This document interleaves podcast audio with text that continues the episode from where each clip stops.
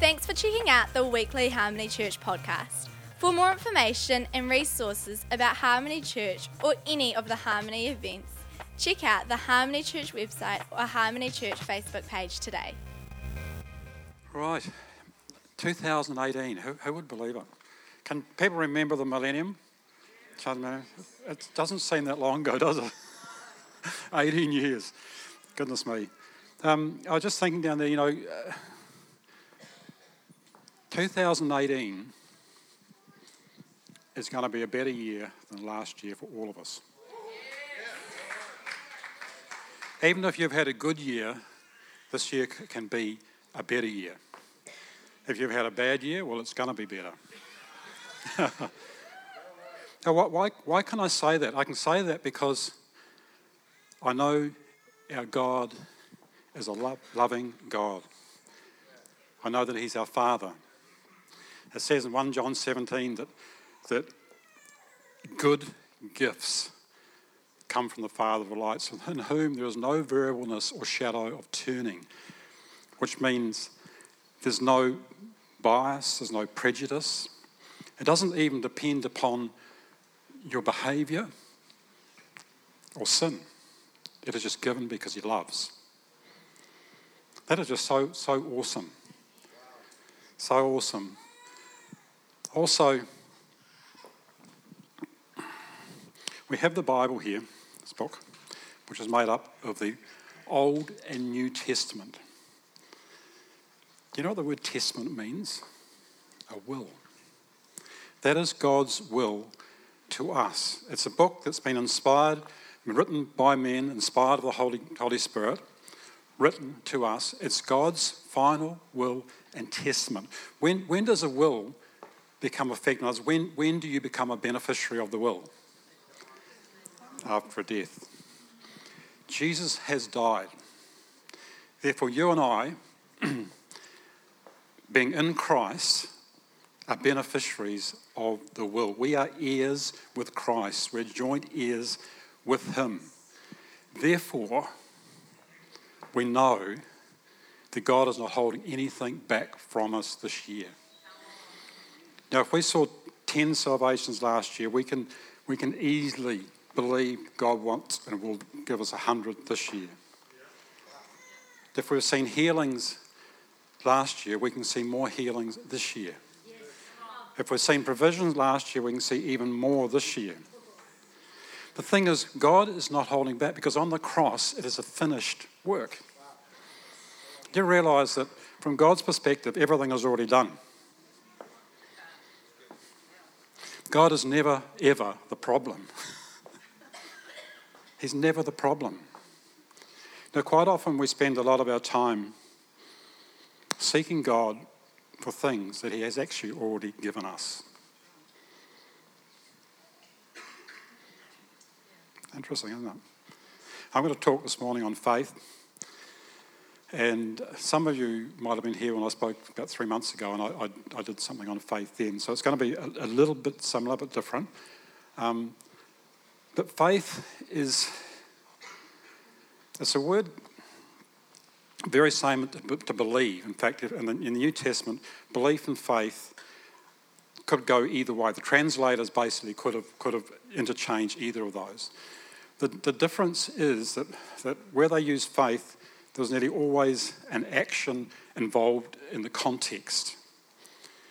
So faith is always a belief, an act of belief. In fact, the easiest way to, to describe faith um, is that we, be, we can believe something, but believing doesn't necessarily bring that something into our reality. Like, I can believe that there's food on the table here. If I eat it, it'll sustain my body. I can believe that, but I can just sit and look at it for 10 days and I'll starve to death. Faith is where I reach into what I believe. That's why James said that faith without works is dead. Another translation of that is faith without corresponding action is dead. So faith is, is this journey we walk where we are active in believing God. So if God has provided everything for us on the cross, well, then we should be actively pursuing that. Should be actively pursuing it because it is our right, it's our inheritance. Isn't that good news? I like that. Okay. I'm going to try and read some notes this morning, my glasses on. okay. The title of what I put is a lifestyle of faith. And, and, and some people, when you speak something like that, they would think, well, lifestyle of faith, they would consider faith as, as a belief system or a way of, of doing life. Like we would say that we are of the Christian faith as opposed to Hindus might be of the Hindu faith. That is not the way the Bible describes faith at all. It's not a, it's not a belief system, it's not a, it's not a, uh, a behaviour. Faith is, as I said, a belief in action. And in Galatians chapter 3, Paul, writing to, to the Galatian church, he, he, I'll just briefly sort of summarise it rather than read it for time. But he got stuck under the Galatians, said, You foolish Galatians, who have we bewitched you? When you started in the, in the spirit and you ended up in the flesh. And, and further on in about verse 5, he says, you, you basically believe in faith, but now you've gone back into the works of the law. And in verse 11, he says that the just shall live by faith. Now, the just are those that are justified, they're those that have been made righteous. So, those that have been made righteous through Jesus Christ, which is you and I that have believed upon Jesus, we are to walk by faith. In 2 Corinthians chapter 5, it also tells us there that we're to, sorry, we're to live by faith in Galatians, we're to walk by faith in 2 Corinthians chapter 5. And of course, it's a quote from the Old Testament as well. Our, our role as Christians is to walk with an expectation that God has already completed the work which we are pursuing. And it's not, a, it's not a, an optional thing. If you look at faith through, through the New Testament, there's so many references. I mean, Hebrews 11 6, we can't please God without faith. You know, this is the victory that overcomes the world, even our faith. We fight the fight of faith. You know, the shield of faith, which quenches the fiery darts of the enemy. You can go on and on and on. There's just so many references to faith. And of course, in, in, in when Jesus walked the earth, demonstrating the kingdom, you see faith as a major thing that he either commended or, in, some, in a couple of cases, rebuked. When, when, when, a, when a, a miracle occurred, he, was, he would commend the faith. Oh, you have great faith. Or I have not seen such great faith. And then a miracle would happen. So faith is, is that place which takes us to the, to the point of, of the possession of what God has provided. I look at it, it's like, it's like a, a journey we take. we, we become aware of the promises of God and what God has done for us. And, and we, we believe it. And so by faith, we step on that, that road. And then we, we're looking for the promise and we keep our eyes fixed on the promise. And we trust God, because faith is, you use trust or confidence. We trust God by faith that, that promises are ours. And we walk along that road. And of course, life throws us a lot of curveballs. A lot of things happen in life. And so it's really, really important that we establish that lifestyle of faith because without faith, you know, we, we, we're not really walking as God wants us to walk. And that's not a, not a, a condemnation. In fact, it says right, um, faith is a rest as well. It's actually a resting in the confidence of what God has done. Thank you, Jesus. I'm just thinking of where to go. I, I actually wanted to go to, to Genesis chapter 1, 2, and 3, which I'm going to go and do, which seems really odd to speak a message on faith from Genesis. But I really believe that God wants me to go there. So um, we'll see how we go. Um, in Genesis chapter 1, verse 26, 27, 8, God said he'd make man in his image. I'll read it. God made man in his image, in his likeness. He made, made Adam, that's the human race.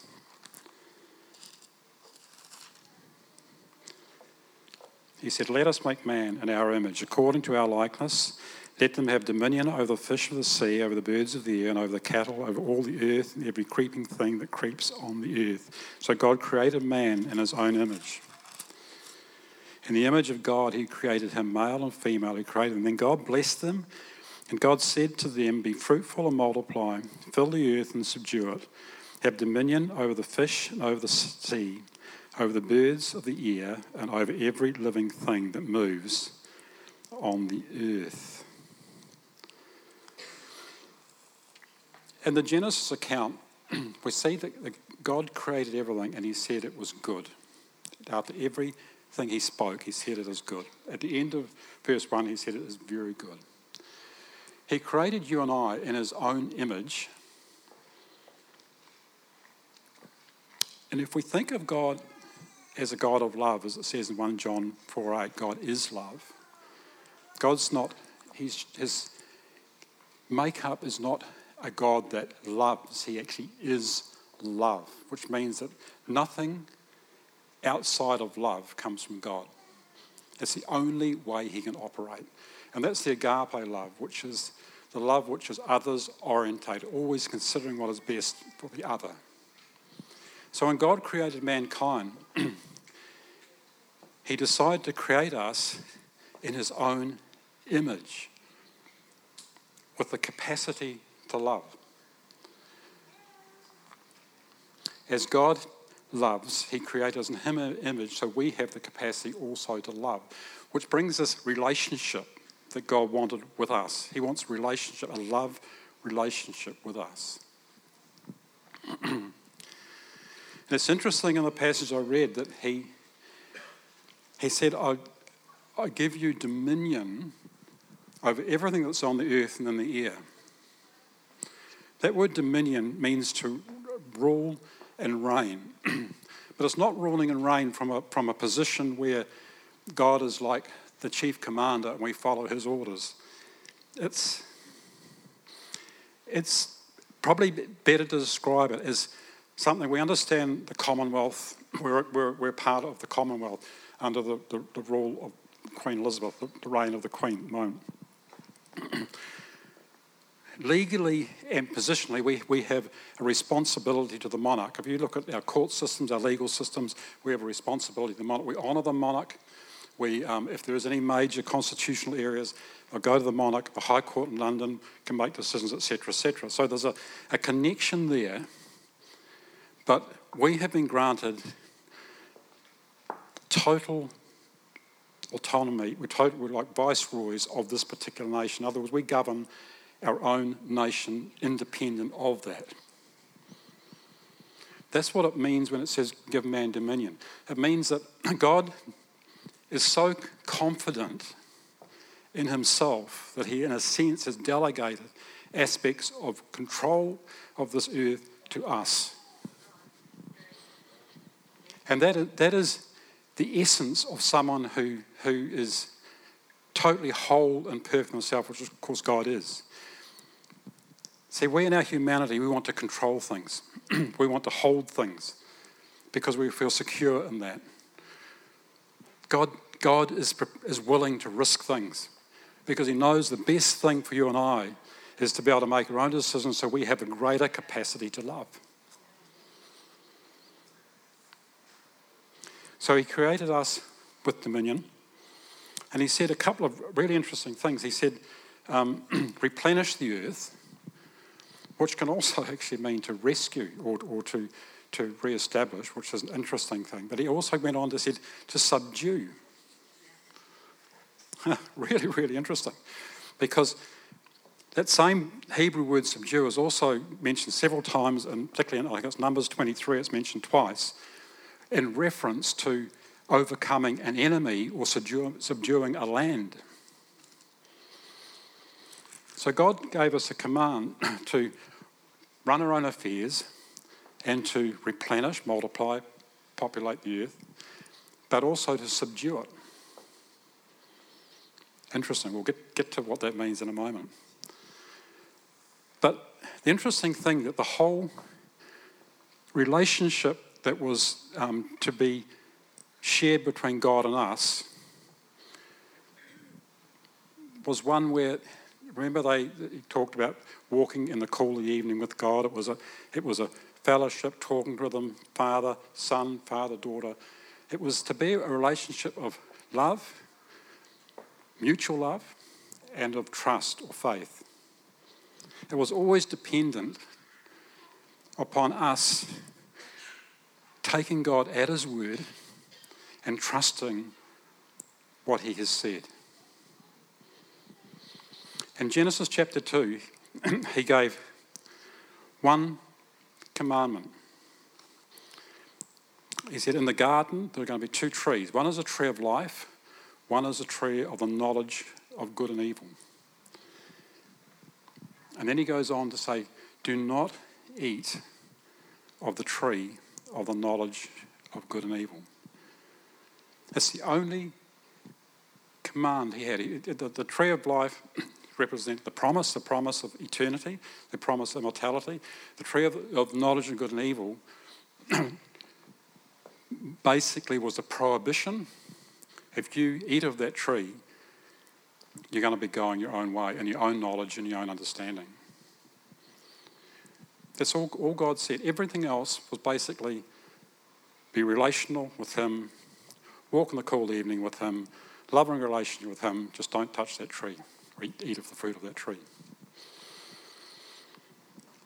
In Genesis chapter 3, the fall, which we're so familiar with, verse 1, it says, Now the serpent was more cunning than any beast of the field which the Lord God had made. And he said to the woman, Has God indeed said, You shall not eat of every tree of the garden? The serpent came. It's really, really interesting that that um, even that Eve would, and Adam, Adam would have been right there. The, dialogue was with Eve, but Adam Adam would have been aware of what's going on. Okay, so you combine both of them. But it's really interesting that the serpent we know represents Satan. It's interesting that, that Eve would even enter into a dialogue with the serpent. Isn't it? There's obviously something there that made her um, confident enough or maybe not aware enough that she entered the dialogue. Now remember further on we said God said to subdue the earth. He also said in, in Genesis chapter 2 to keep or guard the garden. So there's two things that were said which were a warning, basically. What have you got to subdue when the, when the place is perfect? It's utopia. There's, there's nothing, there's nothing wrong. Every, every, everything has, has been made. It's absolutely perfect. What is it to subdue? God was telling Adam and Eve that there's something else going on, which of course we know is in the realm of the spirit. There's something else going on. He said, he said there's something you need to be aware of that will, will ultimately have to be subdued, and there's something you need to guard against. For whatever reason, Adam, Adam and Eve didn't, it didn't enter their thinking, or Eve particularly, when she was talking to the servant. But the servant did a couple of things. He first he created a question mark of has God said? You know, faith comes, Romans 10 17, faith comes by hearing, and hearing by the word of God. What does the word of God say? Now, it's interesting there, it says comes by hearing and not having heard. It comes by hearing and hearing the word of God. In other words, faith is always fresh.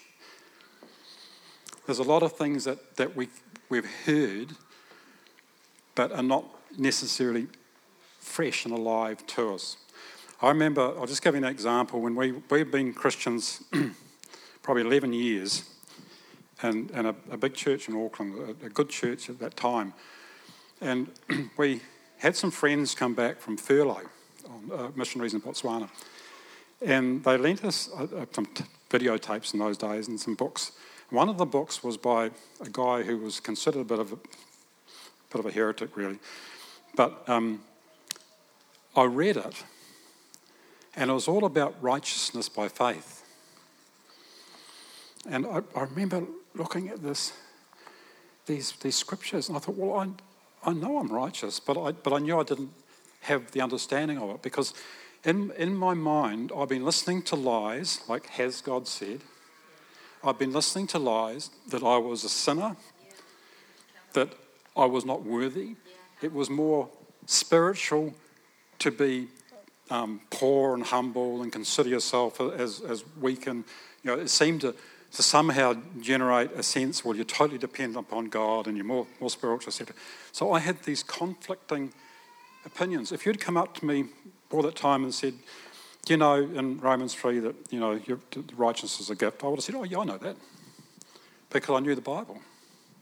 But when I started re- reading some of these scriptures and looking at it, I realised that I didn't really know it because I was, I was holding two contrary opinions. In fact, there's several of them there. And at some stage in that process of reading the book, um, it was over a process of time. So I, I started on this journey where I started to see that I was righteous. So it was like faith started to, to, to, to come. I started to believe it, but I still didn't really have it. It was sort of like, yeah, I, I, I know, yes, okay, I'm righteous, but I'm still, you know, I'm, I'm the worst sinner there ever was, sort of thing, blah, blah. And I go on, and there'll be this battle going on. There was a battle, there was a contending for that truth, for that revelation. And we even took the book to an elder, Murray, if I remember that. We took this book to an elder, we thought, we better check this out. And he came back, all the passages that were wrong. And, and you know, no, don't go that way, blah, blah, blah. And, um, but anyhow, we, we had well, that stage, it had started to, to get into us. And we were strong enough at that point to say, no, we, we're going to believe the scripture. But at some point, I don't know how long, it might have been two or three months of talking to people, considering things, listening to things, reading the Bible. At some point in that, I got it. Faith had actually brought me to the point where I have it. Now, I didn't need faith that anymore because I already had it. At that point, I started walking in faith and how to make the fruit of that of righteousness, you know, be, be obvious in my life. So faith is, is that journey from one point, the point of promise, point you see something to it actually becomes your possession. The battle in that is always to do with do we trust God? Do we have faith in God and faith in His Word? And that is the way that the devil got to Eve. He said, Has God said? And he says, You shall not eat of every tree in the garden. So he actually twisted it a little bit. It was one tree, but he said every tree. And the woman said to the serpent, We may eat of the fruit of the trees of the garden, but of the fruit of the tree which is in the midst of the garden, God said, You shall not eat of it, nor shall you touch it, lest you die. So Eve responded back, relatively okay. But then she continued the dialogue with the serpent. And the serpent said to the woman, You will surely not die. Now, the, the, there was an element of truth in that. This is a very deceptive statement because she was created in the image of God. At that point, there was no such thing as physical death. Physical death only came after the fall. This is the, this is the dialogue up to the fall. So, from one, one perspective, the devil was right. But from another perspective, we know that what God was talking about was actually spiritual aspect of humanity, not the natural aspect of humanity. So there's a question form. you will surely not die. And he said, For God knows that in the day you eat of, of it, your eyes will be opened and you will be like God, knowing good and evil.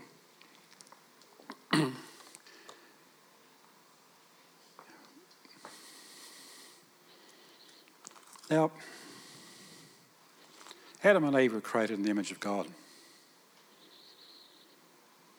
They're already like God.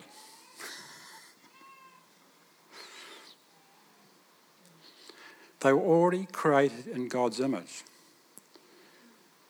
and they had relationship and fellowship with God. All Eve had to do was to put her faith in what God had said and say no. I, am that's who I already am. Isn't that a little bit similar to us post cross? When Jesus has provided everything for us that we need, it's a finished work, and we get bombarded by thoughts and false doctrines and misbeliefs and all sorts of things that will try and trap us into believing that it's not for us today.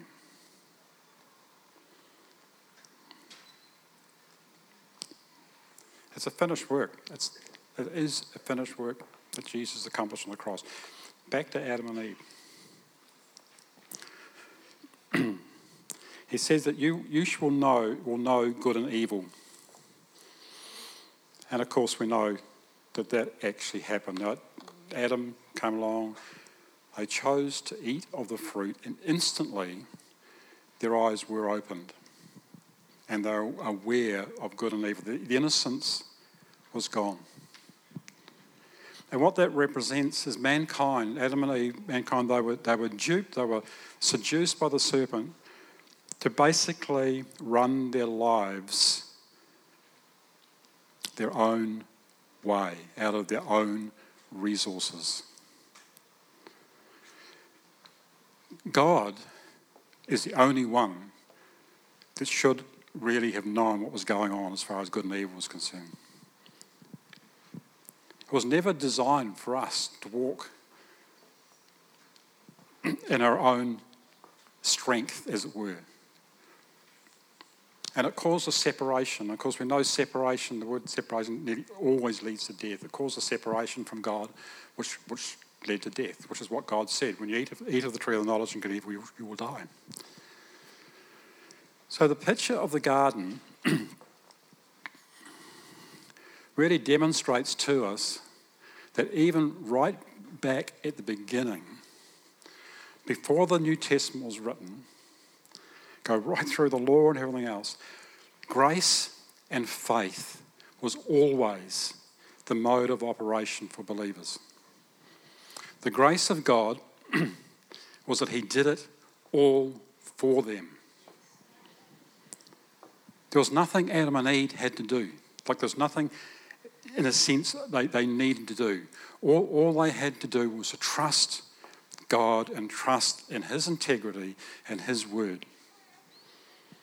That's all they had to do. When we come, I'll go back one step back, which is a, a really interesting thing.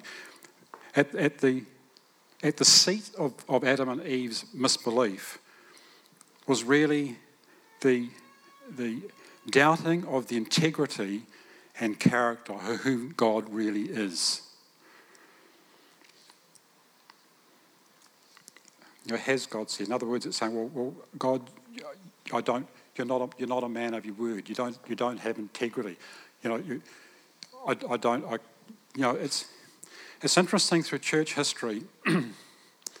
um, one of the one of the the, the strongest misbeliefs, um, most I don't know. I, say, I was going to say the evil. It's probably not. But the evil doctrines are all to do with blaming God for things God is not responsible for. Know, up, up to the time of about 300 AD, and the early Christian right, you look at some of the early Christian right, most of them had a really, really good view of God. Not, not all of them, but the majority did, had a really good view of God as His Father, He loves me, His desire is for me to do well, to do good, etc. When Constantine came in, and the church and the state in Rome got together, and then you've got some theologians like Augustine of Hippo from that time on, they they intertwined Christian belief with secular perspectives, basically. And then we, we, we end up with the, the Church of Rome for close to 1200 years, kept people in bondage to fear, saying that if you do something wrong, God's going to get you. The whole doctrine of purgatory, there's, there's a whole lot of doctrines came in there, which basically kept the believers in fear that God was a harsh, judgmental God who was so holy and righteous he somehow couldn't tolerate sin. So therefore, sin doesn't bother God. You need really get, we need to get out, get around that one. He's bigger than that. He's a lot bigger than that. Sin actually, the, the, the, sin issue, all the sin issue in the Bible is not because of, of God being so holy and righteous you can't. The sin issue is in the Bible is because God knows that sin kills us. It's because of His love that He's so big on doing things right. Because He knows if we do things wrong, if we get into sin, the very people He loves are going to get hurt, and He doesn't want that. So you see right through basically the Reformation time, you see some terrible doctrines really, really awful doctrines, which nearly all put a, put a taint on who God is as our loving Father and the God of love. And then we see the Reformation. Reformation did a lot of things, but uh, sadly, a lot of things came through. The grace faith thing came through, but a lot of other things come through. We've been seeing the last probably, I think the last 20 years, um, particularly, God has been moving in a way that, that is, is, like Bill Johnson said, God is in a good mood. we're starting to realize that God is actually a good God who loves us. And he wants, he wants the best for us. He's not holding back from us. Um, so, at the base of what Adam and Eve, that the whole thing was actually God's character. And it hasn't changed. Satan's tactics are still the same. It hasn't changed. I want to, um, I'm just going to close. I'm not going to go much longer, but I, I might just use the example of faith, which I, I did last time, was really to under, understanding faith. The easiest way I find to understanding is understanding our salvation and how we actually became a Christian.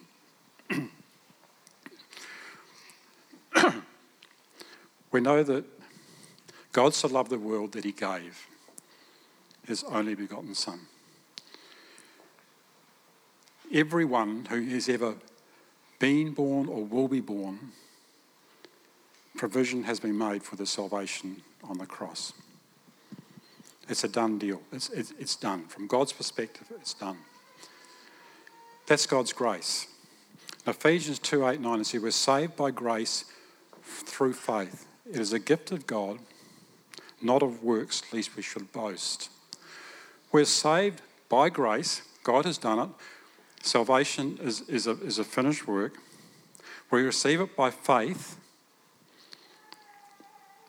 It's not of us, not of works, nothing we can do. That's the grace. In Romans chapter 10, verse 17, in fact, Romans 10, going back a bit, it says, how, how, how can they believe unless there is a preacher? Or how can they believe unless the gospel message is presented? At some point in our life, we hear the gospel message that God has already done the work for us. At some, at some point, we hear the gospel. now, for some of us, it's a dramatic thing. We, we, we hear the gospel, it's like, wow, got it, bang, you're born again. For others, it can be a, process. Like there's probably some people here that drag their, their feet, you know, kicking and chains on and, and sort of heard, heard a little bit about what the Bible is about, what God is about, and sort of heard the gospel, but really, mm, you know, for a lot of different reasons, didn't respond. But you'll find along that journey, little things will happen and faith will start to come. You'll start to believe. When I, when I became, I was brought up in a, non, a non-Christian home, no, no church background at all. And I was 22, and I remember I listened to a program on the radio one Sunday, just by random, and God said about God, and I said, something hit me. And I, I, I thought, well, if this God is real, I want to know. And I just, it was a prayer I made. I said, God, if you're real, I want to know. And uh, I, I had really no desire for I was a happy person. I was a happy, contented person. I really had no need, if you like, for any, anything. But I prayed that prayer. Now, about a few weeks after, things started to happen. A, a, guy in my work had some Christian friends and had written a poem about the Lord and so forth. He shared it with me, and I thought, oh, okay, that's interesting. I started, other little things started to happen, just random things. And then I thought, I don't know why I did this. I thought, well, Christianity is about God, about the Bible. I better go and get a Bible. So I went to the library and got a Bible out of the library. and so something was, something was happening. So see, faith, faith was starting to, to come in my life. I went down, in those days, my parents lived in Nelson, and I hitchhiked down from Auckland to Nelson, and it was a long weekend. And I couldn't get across the ferry because it was full, and I hadn't thought to pre book or anything. And you did in those days. So I had time to actually uh, film. And um, I, I, had a pack on my back, and I walked around Wellington, and I went to this. It's like a museum, and I thought, oh, it's a good museum. You know, might be something in there to like. I got time to film. I walked in. There was no one around, but I could hear music somewhere at the top. So I sort of followed the music, went up the hall, walked into an auditorium. I walked into an apostolic ministers convention. How random was that? And I sat in the back, and um, actually, no one spoke to me. I sat in the back, and then, you know, it, but all, it, all these things, over a space of about three months, something was happening in my belief system. I was starting to be aware what, what, it, was, what it was all about, that God was doing something. And then I, I met Mari, and she had just become a Christian about two weeks before, and she was going to a church, and so I ended up going to that church. And of course, at some point, probably about six weeks, I asked the Lord in my life. Now, I believe I was probably had come to the point of decision prior to that, but it was six weeks after that that I thought, oh, you're supposed to put your hand up and say something, aren't you? So I did it. And at that point, I didn't need faith for salvation anymore because it had come. But you see, sometimes in that journey, there can be different things that can happen. For some people, it, it's, a, it's a long process. You know, faith is a fight as well. We fight the fight of faith. You know, we talk about the, the, the, the shield of faith, which quenches the fiery darts the enemy. Often, often there can be a, a contending, and a whole lot of stuff can happen on this journey of faith. Now, we don't know why things don't happen the way we know that they should because Jesus has paid the price. He has provided total salvation for us, which includes wholeness in every area, but it doesn't always happen instantaneously. And we don't know why some things don't happen. We don't know why some things take three months, some things take 30 years. We don't know that. What we do know is that there are a lot of variables. There's a lot of variables. There's a, there's a fallen humanity, there's, there's, there's cultural issues, there's um, all sorts of different things. And then you've got the spiritual entities, the, Satan and spiritual powers and, and darkness and so forth, which are intent on not getting you to hear the truth. So there's a battle that goes on. So the position for us in the battle is to have trust and confidence in God. So I want to say to you this morning if you take that position of having confidence in God that He has met all your needs. If you're struggling this morning in any issue, whether it be mental, emotional wholeness, whether it be financial, whether it be healing of the body, whatever it is, Jesus has provided that answer for you on the cross. It's not something He is going to do, it is something He has already done. So our faith is anchored on the truth of God's word and in, and in who God is. So we can take that walk of faith believing. And we need to focus our eyes upon Him and walk trusting Him, having confidence in Him while we go through all these issues. It is a far better way to walk than to, to allow yourself to be tossed to and fro by different thinkings and reasonings and all sorts of things. But you have to settle, you have to settle two major things. One is God is always good and from God's perspective, he, he, he, he is totally for you to come into wholeness.